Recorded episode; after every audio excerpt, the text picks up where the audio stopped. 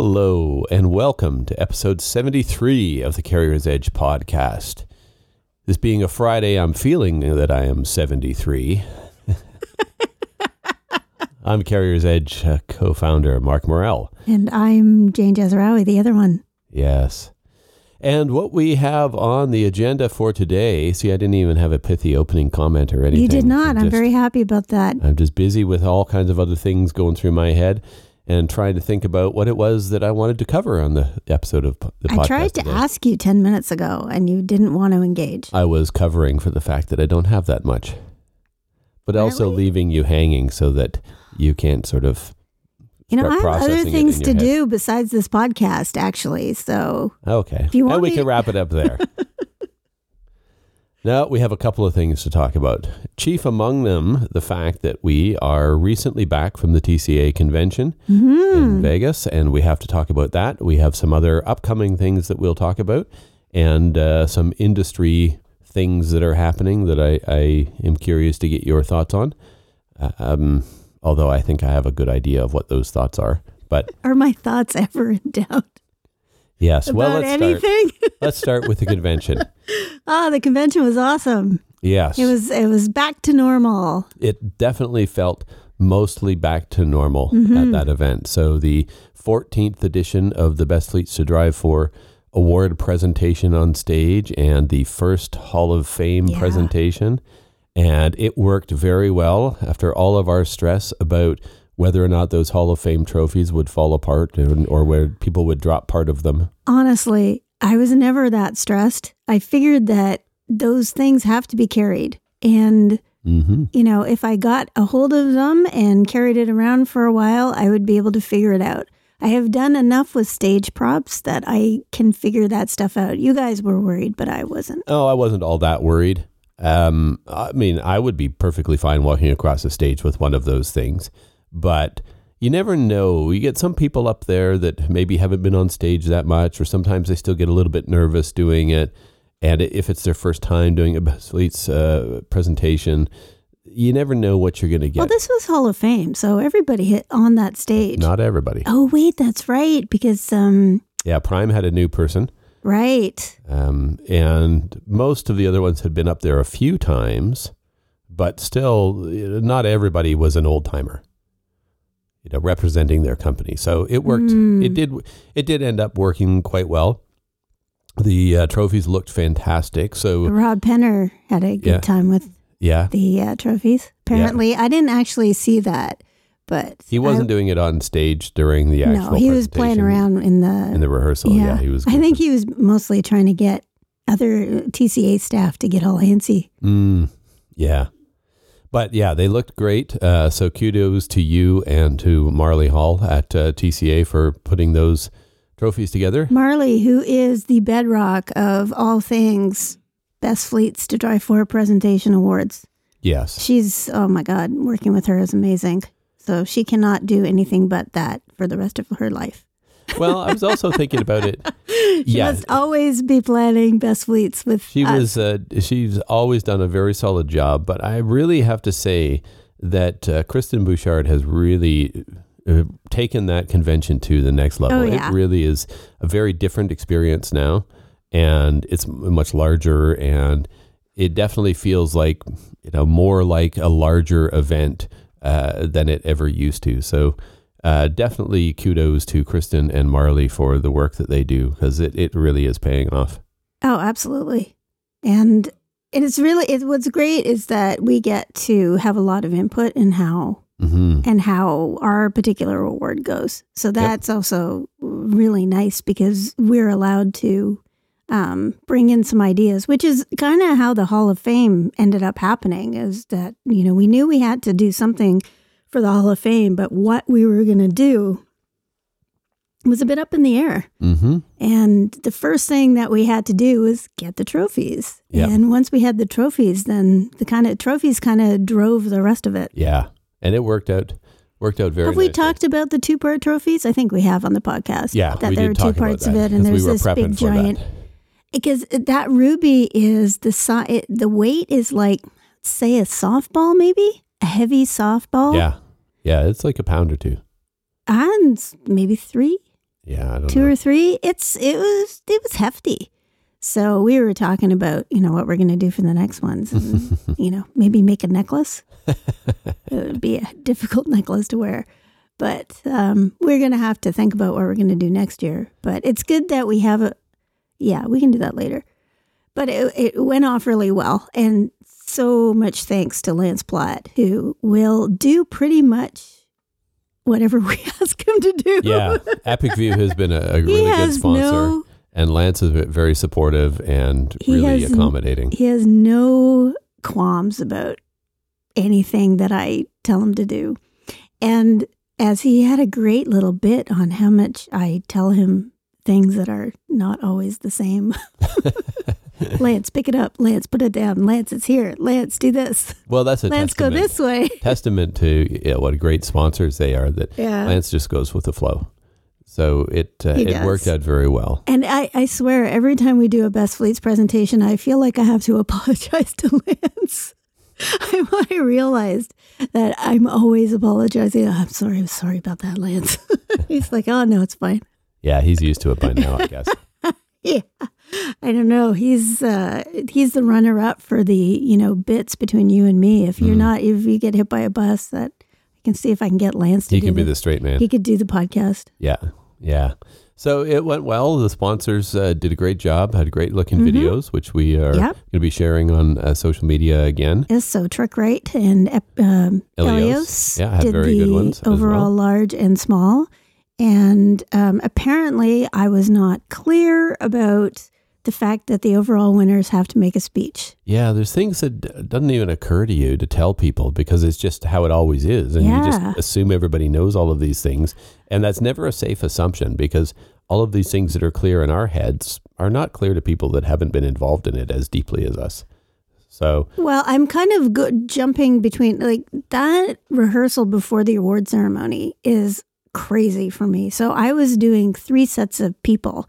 I was dealing with 28 people. and we had a shorter rehearsal block this time. Right. So I'm on the stage as soon as I, you know, telling people how to hold the trophy and how not to let it go. And, you know, if the ruby comes off, it's your own fault and deal with it. Yep. we can all deal with it then. Uh, I'm only responsible for you getting the ruby on your trophy. And then right after that, um, the small fleets, I think there was a lot of new people Yep. and then the large fleets, I don't know if it was that many totally new. There was a few. Mhm. It was mostly in the small fleets. And so I'm, you know, basically racing through, okay, this is how it's going. This is what you do. Make sure your tags are off, blah, blah, blah. And I guess I didn't even, never even occurred to me. I, I guess there's stuff that you're supposed to put in the, in the uh, directions beforehand. Yeah, and that it, it's getting to be a fairly lengthy list of things that we send to all the people appearing on Yeah. stage, and it has never occurred to me to say if you're the overall winner. Oh, actually, you know what? No, I. Uh, Did you have it in the it message? is in there Okay. because it, there is a document that I put together a few years ago called Stage Appearance Tips ah. that lists all of the things that they should be thinking about.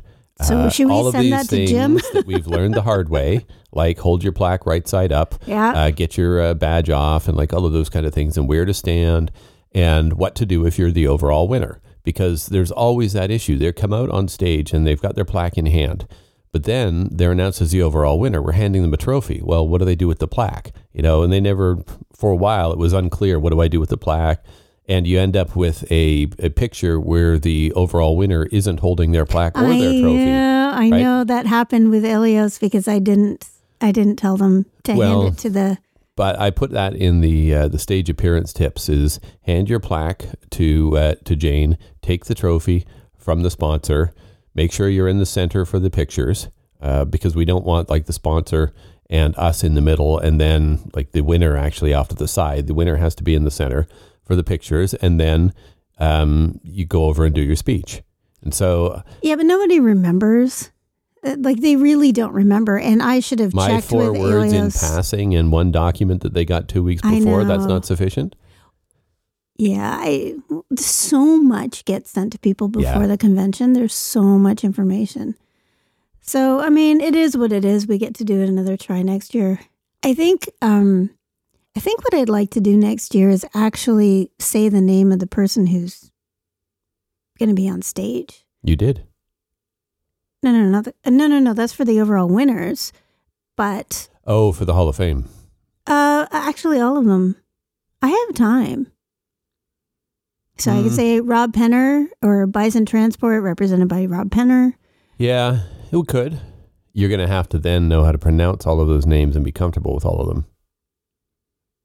Yeah, I can do that. Okay. I Sure. mean, Then we can take even more time up there. no, I don't think it will. I'll just say it faster. Like there's pauses. There's pauses that I make So while that they I'm have do- time to walk across. Yeah, they need Yeah. time to walk Okay. across. So yeah, fill it in with their name. Yeah, so you know, Brenny Transportation, represented by Joyce Brenny, hmm who's another one that I can remember and pronounce. And actually, that would be good as a because I always have this thing where, like, the morning of the presentation, I'm like, or at the rehearsal, I'm thinking, who's the overall winner again? Because we don't have it on the Mhm. on the thing anymore.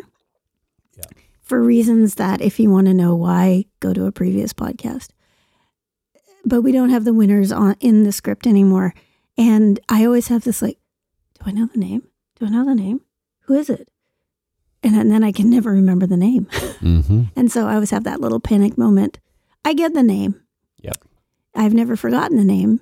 And I would cover even if I did It would be funny because you would look straight at them and It's like, like, I know your name, but I can't remember it. it's, it's you.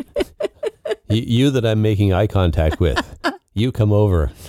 well, I can get away with it because I can say the name of the company and I don't need to say it. And then I can do Yeah. represented by Although you get by to know these people just by like first name or something or in your head, because there's a lot of people that sometimes we're only kind of meeting them in person for the first time during that rehearsal, that you kind of get a shorthand in your head for who's who. And it might be blue suit jacket, green dress. You know, that's how you sort of know them in your head. Because you've got to spy them in the crowd. And it's almost like a class trip where you got to have to keep doing these head counts. And okay, do we have everybody? Are they in the right order? So in your head, you start going, okay, yeah, red jacket, okay, blue jacket, okay, uh, tall, okay, you know, all of those things. And that's how you put it together in your head. So when you get on stage, you have to convert all of that into their actual names rather than just the normal shorthand that you develop when you're rehearsing it. And I'm not sure if um, people realize, and I, I'm sure I've talked about this before, but how much is going on in my head while I'm reading. Like, there's Mhm. like, I am constantly aware of everybody else on that stage. Are people walking behind me? Are they? So I'm making sure that I'm hearing somebody, so I don't have to keep looking around, which I, I had to do because I wasn't totally sure where they were. Mhm. But I was listening for footsteps and I was trying to gauge how far they were out before I said the next thing because it looks weird when you know constantly turning around like are they there? Are they there? Are Mhm. they there? So I'm doing that. I'm trying to make sure I pronounce all the things that I know I'm going to have trouble pronouncing. Um, sometimes I completely lose, like, I completely forget everything of where I am. Mhm. Like it just there's this little bubble of what the hell? Where am I? What word are we presenting? Who's on stage? And then I have to go back, and then then I kind of zoom back into my body. It's very Mhm. odd. And then if something goes wrong, you always have to be ready to cover yeah. because I've told everybody, don't worry. If something Yeah. goes wrong, I'll cover. I'll cover. Yeah, so well, I have to be aware. attention to them and making sure that they're okay, they're in the right spot, they're standing the right way, all of those kind of things. Yeah, there's a lot to pay attention to. Oh yeah, there's a lot. And plus, there's the added, uh, I don't know how to describe, but there's kind of a dissociative effect when you're on stage and you've got all the lights on you. You're separated, you're up high, you're separated from everybody else, you've got lights in your face. It takes a very different kind of focus to be able to think uh, coherently about where you are and what you're doing. And it's very easy to sort of drift off, mentally drift off into different places and, and sort of lose certain things. That's what I mean. But I said like sometimes you just lose it because you haven't your concentration is off. Mhm. for like just a split second. And, and I mean, I know how to bring it back, but sometimes, you know, I don't know. You just sort of in the middle of it and you just kind of forget. Or the sponsor movie is playing and I'm like, who's who's this? What are we doing? And then, you know, I, I'll be sort of like, okay, I've got that teleprompter, thank God, because that's going to take me back to where it is. But I was listening for um, Lance going back and forth to, you know, it, you know, how fast is he going? Do I want to hurry him up? Will he hurry up if I start saying things faster? So, and then I'm experimenting. So I'm say, starting to say it faster, and I'm kind of like, oh, yeah, he's hurrying up. Okay, we're good. I don't have to turn around and say, hurry up, Lance.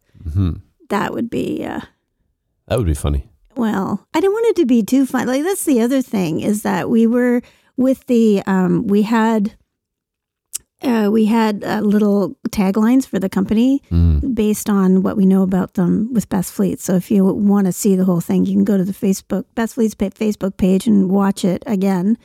And um and I was very worried about that because that was kind of going out on a bit of a, a creative limb about I wasn't worried about that. I thought that was awesome.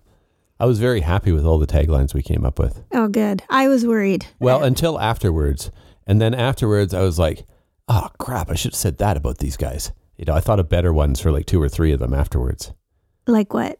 Well, now I can't remember Oh, them. okay. At the time, it was great.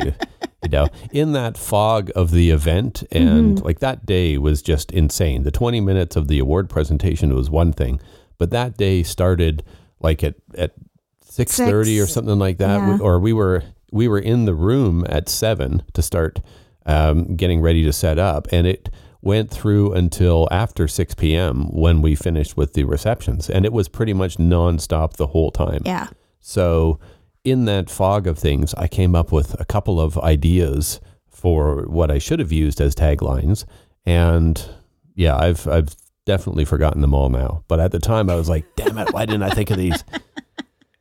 Yeah. But the ones that we did come up with, I was definitely happy with those. So I wasn't that concerned about that. I thought it was Uh, good. Well, I had to deliver it, right? I had to do, I had to make it not sound cheesy. Mm. So that was what I was concerned No, about. you pulled was- that off. That went fine. Yeah, I know, but I was worried about it at the Mm. time. I wasn't worried, and and I wanted to see the reaction after, which was which was good. So Yeah, and there was definitely some of them on stage kind of giggling. were they? Yeah, okay, good. They got the joke. okay. Yeah. Now my favorite was definitely the Grand Island Express. Just keep swimming. Just keep swimming. Yes, they got that. They got that joke for sure. Oh yeah, well, it was probably nervous laughter because Jim was Jim from Grand Island Express. Um, slept in. Well, he woke up and then he fell back asleep, which is one of my all-time I'm fears. afraid of that. that I'm just going to go back to sleep. And uh, so he was a bit late, but Dean, his uh, His GM. yeah, his GM was standing in for him and did the okay, hold this trophy like a baby. Yeah. Well, it worked. It went off very well. Yeah. But that wasn't even sort of the end of it. Like I said, it was a it was a busy No. day because right after the award presentation, you took the overall winners. They had like this whirlwind tour. I know. You're looked the a winner. Media and, tour. tour. Yeah, get ready to become famous, like what happens in movies when you know somebody signs a contract and then immediately there's a montage of them doing red carpets and photo shoots and all this other stuff. Well, it wasn't that far off. It was. It was. It was perfect. Yeah, because so- they came off, and after the session, they went pretty much straight into a radio With- interview Yep, with, with you um, and on the Dave Nemo show. right with Jimmy Mack, who is a lovely guy and Mhm. always does a great job. And then after that, they went and did an interview for Fleet Owner magazine. Right. And oh, then there was photos, uh, a Then photo shoot at the backdrop. So yeah, we pretty much covered all of it. And then I think I took a nap, and then uh, we had our. Uh, we went into the exhibit, and we had a bunch of people coming by Oh no! Oh, to Oh, talk about the different things. did I collect come books. into the? the you were there for a little bit to get some semblance of food, and then you were back. You went and did a radio thing on the Mark Willis That's show. right. I did a carrier's edge Yeah, you actually talked about training. about dash cams. I was talking about the dash cams, and I was like completely sleep deprived, and I was really hoping that I wasn't sounding like a complete fool. Now you did fine there, but then you just crashed. That Like, was when I crashed. Yeah. I was in the room for a bit, and then I left to go and pack up the backdrop, and um, then when I came back to the room, you were still asleep. So I don't think you knew that I left or returned. I don't think so either. But every time I do um, any kind of show, so if I'm on stage or I'm doing radio or even an interview, you're on. Like that's the thing is that if you want to perform, you have to turn yourself on. It's like you have to be just brighter and more interesting and you know, more energetic. And when you do this for you know, like I'm not used to doing it for an entire day. I mean, I've done it when I've done a play or something like that. I can do it for, you know, a couple of hours, but that that was like 5 hours of just being on for performance on and afterwards like oh just, like you Yeah. just don't know how that is so so tiring. Well, and we haven't had it. We've had two years of not doing nothing. I know. those kind of things. And so that was one of the things that was different at this convention uh, that isn't normally the case is that we were all everybody was sort of coming out of out of their shells and getting back to normal and things and we're all sort of out of shape with that kind of stuff. So all of the social interacting became very exhausting. Oh yeah, it was it was one of the most exhausting shows that I've that I can remember. And it was busier too. Like everybody was happy and excited and so were we. And so it was good to see everybody and that takes a lot out of you. It's like if we're introverted, so any social interaction is going to require more energy and we usually have to um, recover from that a little bit, but it was 4 days of nonstop wow, I haven't seen you in so long, and blah, blah, blah, blah, blah. And, you know, and then the award ceremony and the excitement of that. And, whew, Well, what was kind Crazy. of funny is we were there in September. So we were there six months earlier, and there was a, a, a significant number of the same people that were there at that event. Certainly Best Fleets people, and even kind of the regular other vendors and staff and carriers and things that we know that go to that. But September had a very different vibe because it was supposed to be masks, you know, all the time indoors.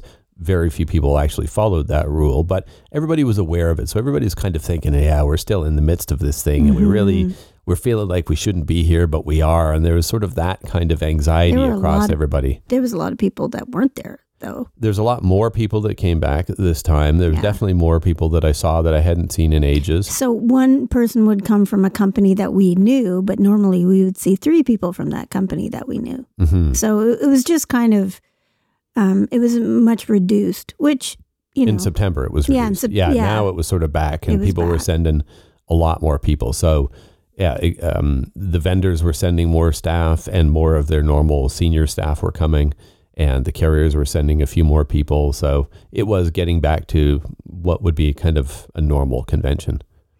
So very good time. yeah, it was a very good time. And you did some press. I did some press. Yep. Did a couple of Um, different interviews. Yeah. Sarah was introduced to the TCA convention. Sarah, Yep. our new VP of marketing. Who, He definitely leveled up on industry knowledge and best fleets knowledge and gossip. yeah, oh gossip. Yeah, you always have to of the get the, gossip. are. Yeah, and there was so many Canadians there. That was what was Mhm. nice about the difference between September and now. Because we, even the Canadians that we know, that we see all the time, we haven't seen because Well, there's been nothing here. Well, here in Canada, the lockdown has been a lot harsher, and we have had more mask mandates. It's pretty much like everything has been virtual. There's really been no, very little opportunity to see people, and not in large groups at all. I think I went to one, uh, one conference. Yeah, you went to one last uh, fall, October? October, and the OTA had their convention in November, but it was limited uh, capacity there as well. Yeah, we didn't go because I we didn't weren't go. we weren't going to go because originally they were only allowing two people uh, per company, and then the capacity limits got raised a bit, Oh, so we they were able go. to add in a few more people. But that was still very lightly attended, and a lot of the events they normally have they couldn't have. So, yeah, this has been very light. So for us going down to TCA and seeing a lot of these Canadians that we hadn't seen in a couple I of know. years, it's kind of weird. who live an hour and a half, or, or eh, not live, but who are like an hour and a half, two hours down the road. That Some of them are 45 minutes away, and we still don't see them. I know. Well, oh no, he wasn't there. But there are people that we see regularly. We haven't seen in a couple of years, Yeah. which is, or we've seen them on Zoom, and that's about it. Yeah. So it was, uh, you know, that was really nice too. And I and I thought because there was a couple of new newbies to the convention, like Mike Frolic. Um, who else was totally new? There was another Carlo from Carlo Newcom. from Newcom. Um, and I thought that I would see more of them, Hmm. but they just kind of disappeared. There's so the- many different things to do there. Just went into the crowd, Yeah. and then every and then so often them at the they'd final night pop. reception, yeah, that's it. Like, hey, or at the airport. Oh, hey. Oh yeah, you were here too. Did you have fun? yeah, we just hung out with them on the plane in the airport, and that's it. Yeah. Yeah. So it was a very good. Uh, Oh, good Eugenia, convention. Eugenia was there, and that was was it our first time or I feel like that was her first time think- at that yeah. convention. so? Mark Seymour brought a lot of his people. Yeah, the Kriska head Group of had a good Kriska, yeah, a good uh, crew there, and yeah, several of the other uh, Canadian uh, carriers and vendors. Uh, Isaac Mhm. sent a bunch Isaac of people sent as a well, bunch. so it was good. Yeah, It was a very nice, uh, very nice convention. and if you haven't been to the convention, you should go, even if you're not a member. Yes, it's a really good event. It is a good event. yeah, good they- for networking, education, lots of good things. And not only that, it's that they are they actually take feedback and really try and improve it every year. There's been a definite um, effort to make it better every year and to figure out how to get people to different sessions. What kind of sessions do you want? How to get people to the board meetings? And they did such a great job this year of really getting people um, interacting and involved in what was in the business of the association. hmm So the the like the recruiting and retention committee, it was the human resources recruiting and retention committee, the highway policy, like all of those things were packed, and that was great. Yeah, it was nice to see. So, What else did you want to talk about? Well, after that, let's talk about what else we've been up to. I know, well, I guess it's really been a little over a week since we returned uh, from that event. I feel Ooh, like God, all I'm, only been a week and a bit. I feel like I, all I've done over the last week and a half is schedule things Yep. And reschedule things. I'm, I, I don't know what I've done. Well, that's not true.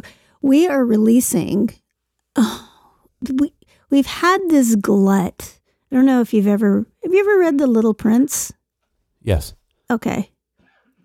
So The Little Prince is this children's book and it's about this kid who's by himself and he goes off to find different friends and it's all very philosophical, but there's this one It's French. Well, I read the translation. Yeah, It's, a but it's, ori- it's originally French. a French book. Yeah, it's very good though. And so the little prince um, eventually meets, or they're talking about um, a drawing, and it's a drawing of a snake.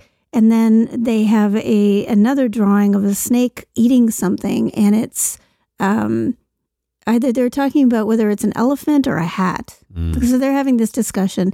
And that drawing of the snake was like basically front part of the snake is normal, then it's a gigantic thing in the middle, and then back part of the snake.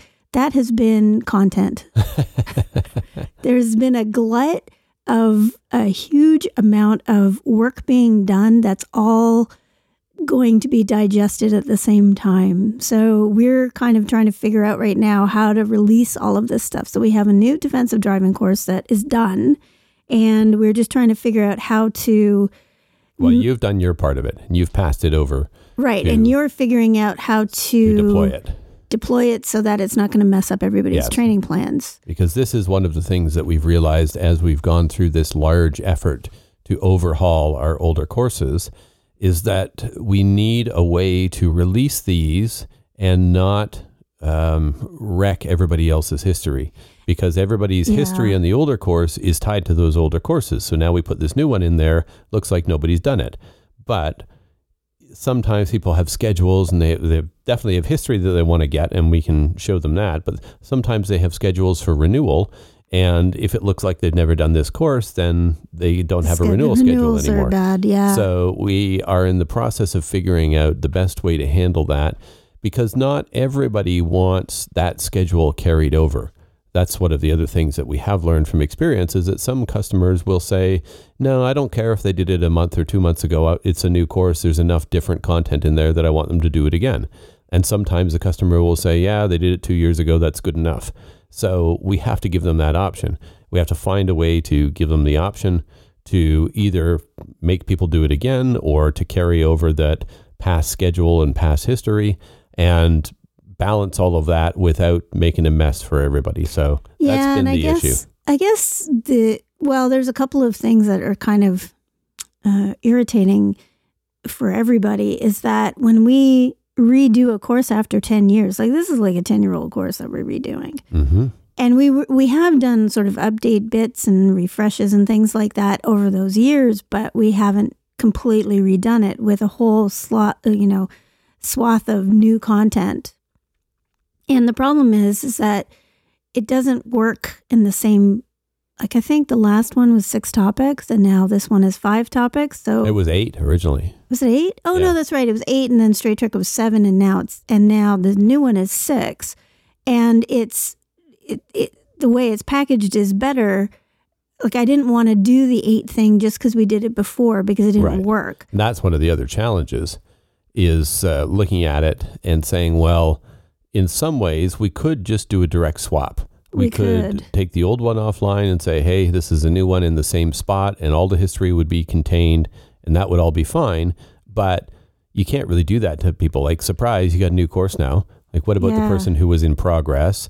Or you can't surprise the admins and say, hey, this is a new course now, because they're going to want to look at it and go through it and figure out how they want to handle it before it gets assigned to any of their people. So I'm realizing that we need like a, yeah, we need like a new kind of almost like a preview space for them to go and see the new stuff and then decide what they want to do with it.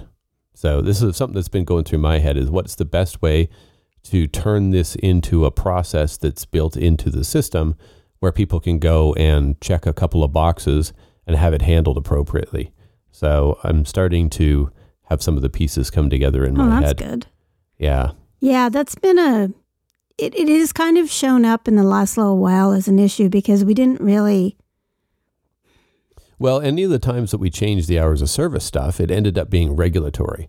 So that made it a little bit simpler Yeah, because we didn't change the. Well, I think we changed the structure a really long time ago, and then Yeah. and then that's been the structure ever since. And I don't think it's going to change. But when you put new regulatory content in there, it's much easier to see how it needs to be handled. right, Because anybody taking the course, the full course, should just immediately take this new one.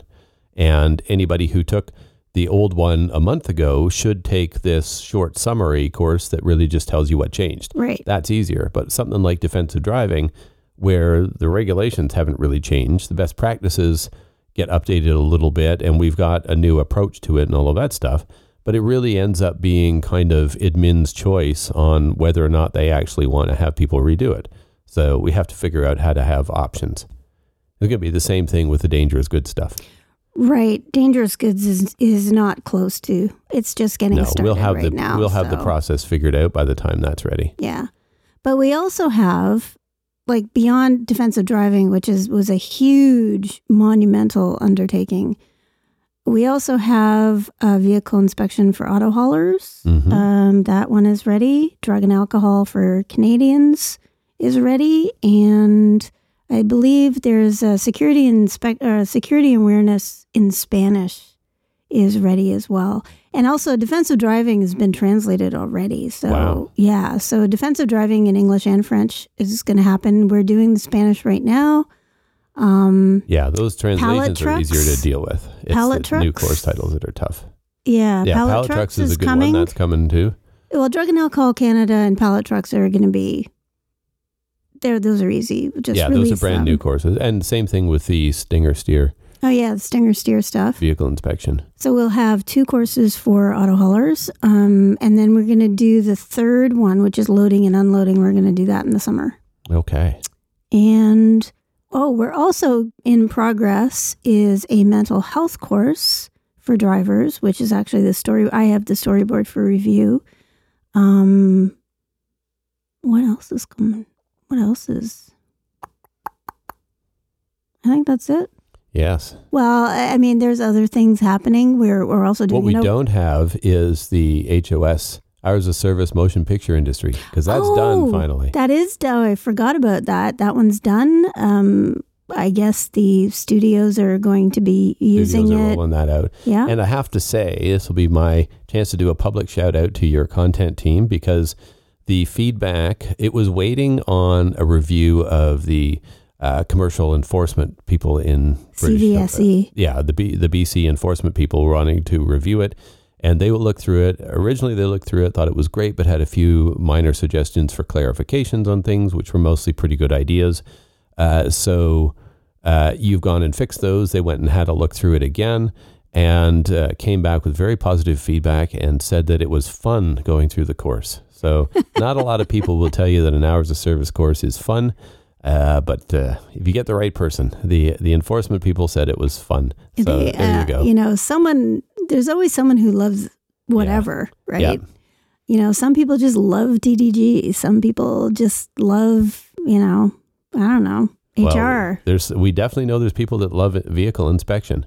That is, getting in there and checking Yeah. that stuff and fixing it. yeah. So that's good. It, it, it's good to have people that are passionate about that stuff because then you get good information Yeah, and exactly. they, uh, you know, you, you want it to be a good experience for people. You want them to have an enjoyable experience going through it, and you assume that they're doing this job because they have some interest in it and some passion at some level for it. So that's good. I'm I'm glad that it uh, it went well. So kudos to your content Thank team for that. you. We're also going to be doing some tanker courses that we want to do a TDG for tankers. So once we have um, our TDG content sorted, we're going to have it for tankers.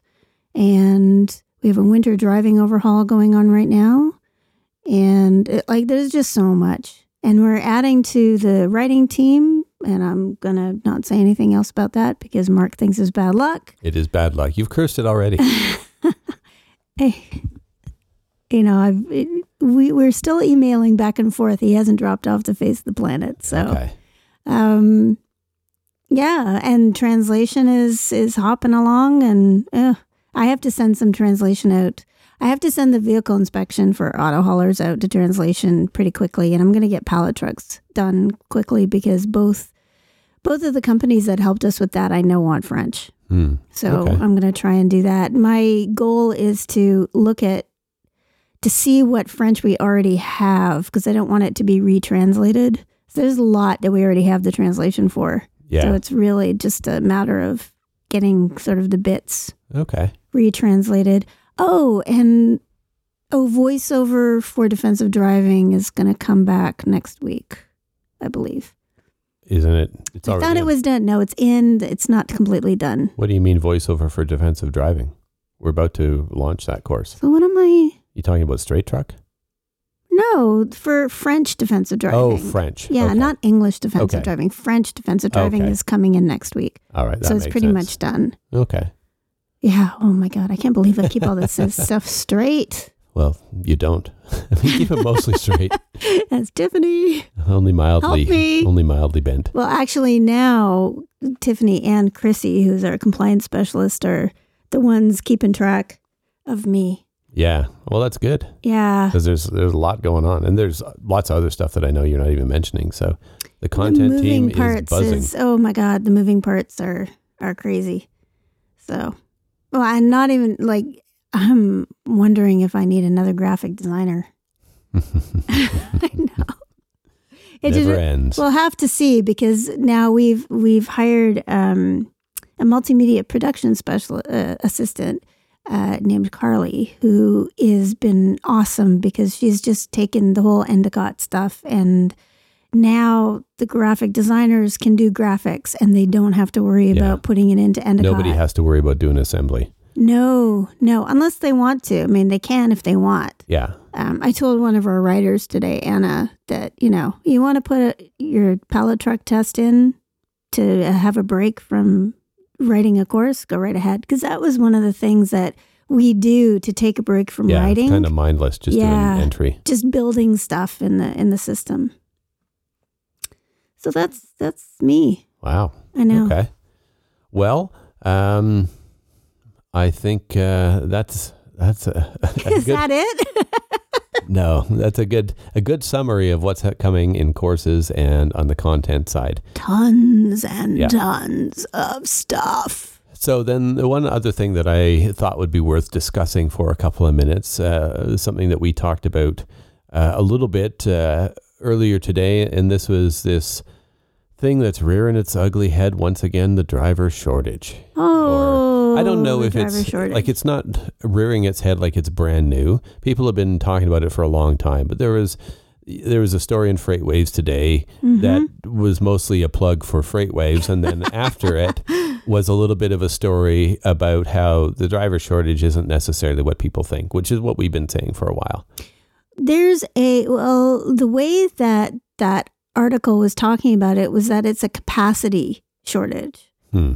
And that you shouldn't look at it as and and the idea was that drivers are not drivers in like as individuals as people who are doing this job are not very happy about the term driver shortage because it's like you know if you pay people more more people will do the job. It's you know the job isn't you know the job is not attractive enough the Mhm. way it is Yeah. so it's not the driver's fault. I think it, I think what it is is is kind of putting the blame on the driver for the driver shortage. So why aren't you why aren't you people with CDLs? You know, why aren't there more of you? Yeah. You know, like you driver, it's your fault that there isn't more of you. yeah. Yeah. or it's like you know why aren't there more women in in the uh, in the industry? And it's like somehow someone else's fault. It's not. It's not the company's fault. It's not. It has nothing to mm. do with any. It's all outside. It's all like we've we've put it in a bucket and we have you know placed it on the mantle and there is a problem and whoever wants to solve it can go and grab the bucket. And it's, It's a kind way of to separate it and sort of detach it and put it over there as somebody else's issue. And that's what people do, and not just in trucking. Like, this is what people do when they don't have the capacity to try and figure out. Well, I don't want to use the word capacity. They don't have the. It, it's too big a problem. So we'll we'll put a label on it, and then we'll, you know, bounce it back and forth. That happens in large companies, well, and small companies all the time. It's like whose whose problem is this? Well, bounce like like a balloon that you're bouncing around in a game or at a at a concert or something like that. And I kind of agree. It's not a there's no real driver shortage. Companies don't know how to staff their Well, I've said before that if you get the turnover to a manageable level and you're not trying to hire so many new people, there's not so much of a shortage. I think the issue is that there's a multi there's it's it's a there's so many dimensions to it. Like Yes. there's so many reasons why there's a shortage. And there's a shortage of of workers period. Yeah, Like, there's shortages in every industry right now. Well, right it's now. because and oh, um, Al Anderson, who is a who used to work for Bose Ride and now works for, Peterson Peterson- Manufacturing. and he is a friend of Carrier's Edge for a really long time, and he said, you know, a million people died Yeah. in in the states alone. There's going to be shortages of yeah. workers. You take a million people out of the workforce. But not only, but not only that, more than a million people are out of the workforce because there's a lot of people with long COVID, hmm and there's a lot of people like I'm just like, not just the deaths, but people with long COVID who can't work anymore, and women who basically had to stay home and take care of the kids Well, because also, the school issue, And uh, taking care of elderly family members and things like or that. Or people who are sick, and et cetera, et cetera. So there's a whack of people who are out of the workforce. Yeah, there's a massive like Disruption. Uh, disruption to the the workforce that we haven't seen in a couple of generations. This is Yeah. something that hasn't really been seen since the Second World War time, when everything got turned upside down in terms of what the jobs were, who was doing them, how many needed to be done, all of those things.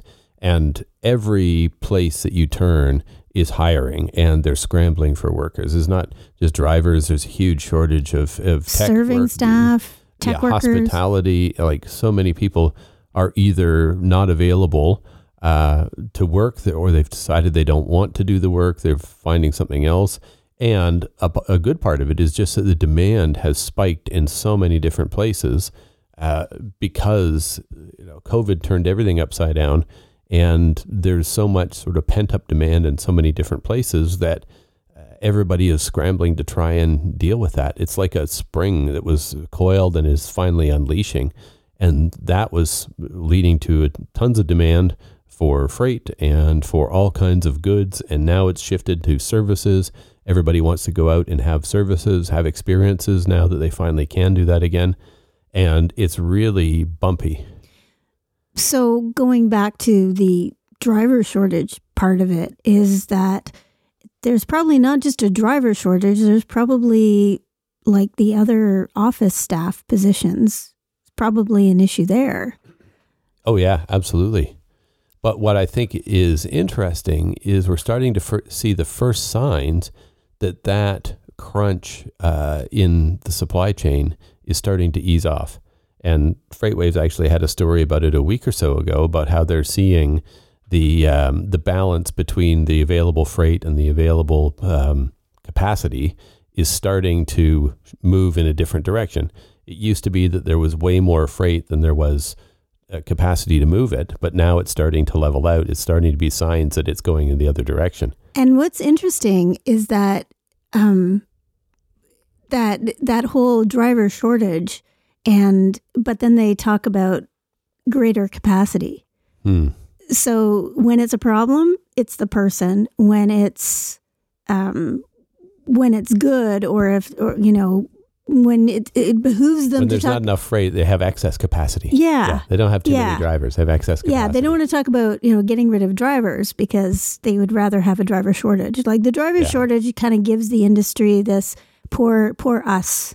But it also allows them to squeeze rates a bit because it gives them a little bit of foundation to say, look, it's uh, there's a shortage of, of workers. You're yeah, going to have but to you pay. can't have a shortage for ten plus years yeah, there's been a And- shortage as long as you've been in the industry. and have your customers actually believe it. Yeah. So I think it's a good idea to stop talking about it as a driver shortage and start talking about it as a capacity crunch. Capacity imbalance. you know, you can't you can't seat all your trucks. Well, that's your problem. Mhm. And each individual company should be dealing with that problem. It's not like the tech sector said, you know, oh, we have a tech worker shortage. That doesn't get a lot of Yeah, nobody sympathy. cares. Yeah, nobody cares because they assume that, well, you know, pay people more and make a better workplace and then you'll people will show up. Well, that's actually a really good analogy because there was a very good story about the tech worker shortage that was in the Globe and Mail last weekend. And they were talking about the problems and things that are exacerbating that storage. And part of that, or the shortage, and that is these big companies that set up these development centers and pay insane amounts of money and basically suck up all of the talent and they don't care about necessarily being profitable in the short term. A lot of the times they're funded, so they've got a lot of private equity or venture capital money that they can effectively burn, and it just pushes the rates up and makes it unsustainable for smaller companies in the area. So it's a whole different dynamic at play, but at the end of the day, it's still a shortage of decent workers. And it's being, well, and then in trucking, I think there's a lot of,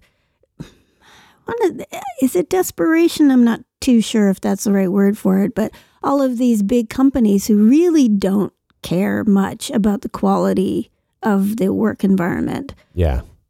are just trying to get people to be in their trucks. And what I'm noticing now is that a lot of these really big companies are trying to um, have a whole bunch of kind of subcontractor companies to Oh, yeah. do some of it for them so that they can still get the get the sale but they can assign it to these other companies and those subcontractor companies they can deal with the driver shortage. It's not you know so the, the huge companies don't have to worry about it. And so they're doing all of these different things to try and manage that but they are they're the ones who are really wanting apprenticeship. They're the ones who want um, like the Under 21 under 21, the military stuff. And they're, I don't know if they're creating quality employees through all of that. Hmm. I don't know if that's going to be a real help because all that's happening is that you're just shoving people into the the gaping hole, but you don't really care about the people who are being shoved into it. You're just trying to get people. Let's just try and move more people, more people, more people. And then Mhm. on the other end, you're going to have a whole whack of people who leave the industry because they can't find a job because capacity crunch or capacity uh, Excess uh, capacity. ex- excess capacity, or they're treated so badly they go, "Wait a minute, I'm not even interested." so those individual companies are who have problems with recruiting and retention are looking are just grabbing at that oh there's a driver shortage problem and not coming up with solutions. They don't they don't do anything with the drivers that they have. They just do a lot of complaining. And that is what i see in best fleets a lot. It drives me up the wall. Well, what's funny is the observation that you made that a lot of the best fleets don't really have capacity issues or they don't have a driver issue. You know, their biggest capacity problem is that they can't get their new trucks that they've ordered. And so they promise new trucks to their drivers, but they can't actually get them. So it's you know, a bit irritating for the drivers, but they don't really have many issues because they don't have much in the way of turnover. The people are happy there and they're creating a good workplace so that they've got people who are wanting to come there. You know, we were we've talked to people that basically have a waiting list. And if Mhm. some driver leaves, it's mostly because of retirement or medical disqualification or something and they go to the next person on the waiting list. exactly. So you can make it so that you don't have a driver shortage Yeah. or you don't have a capacity crunch. It's the same as us. We are hiring tech workers and we can still hire them even though there's a tech issue. It's not a i don't know developer or developer shortage. It's not Yeah. a developer shortage because there's no shortage of developers. It's it's the market and it's like trying to buy a house in toronto i guess. You know everybody wants it and you're gonna have all the rates skyrocketing. But we can we can hire and we can retain. We just have a good workplace which nobody ever asks us about. That's interesting. haven't you like it occurred to me the other day and it didn't like we've been doing best fleets for 10 years or 13 year 14 14 years. yeah i'll be 15 next time. And no not once has anybody asked us about our retention or our you know our workplace or even asked us what kind of programs we do Hmm. not not a single one Yeah, I think people assume we are practicing what we preach. But Huh? i don't think it's it's- occurred to anybody yeah, you're making a good point. I don't think anybody's asked me. Nope. I mean, I sweat about that a lot. I Mhm. go through all of the things in the best fleets and I'm thinking, okay, are there things here that we should be doing? And we have added a lot of things based on based on best best fleet fleets feedback because I feel like we got to practice what we preach. But Yep. yeah, nobody really asks. yeah so i think for somebody i don't know i think that's a good story a good article for somebody Um, or a good seminar actually or a good webinar We did talk a little bit about it. We did a Truckload Authority article uh, quite a while back, and we talked about um, our remote workplace and the way we do things, and how we're in some ways very similar to um, trucking companies that where all of our workers are remote, they're out, on, you know, away from us all the time. That that was like two paragraphs Uh, no, it was a feature piece. It was a, but it was several years ago now. Mhm. So, yeah, I think that probably would be a good, uh, good thing to put a, a, a bit of content around in the webinar. We have a webinar coming up uh, in a couple of weeks, um, our Best Fleets webinar, and we could throw something in there about that maybe. about what we do Yeah, to follow best practices self-serving though. Um, I don't know. I, it just occurred to me, and maybe it's not occurred to anybody else to ask the question, but Yeah. it, it seems like if we had a crap workplace, how would we be able to? I mean, we could have a crap workplace and still run the program. Like we don't have to do anything that Yeah. that we tell yeah, everybody else a list to of do. things we're not going to invest in. Yeah. All right, you're getting points for it, but we're not going to do it. yeah, I couldn't do that. Yeah, you couldn't do that either. And also that whole thing about a small company can't be a good workplace. Yeah, Well, we have a five star Indeed uh, rating, so shh, I know, don't say that. So, and we're a small company. You can do it.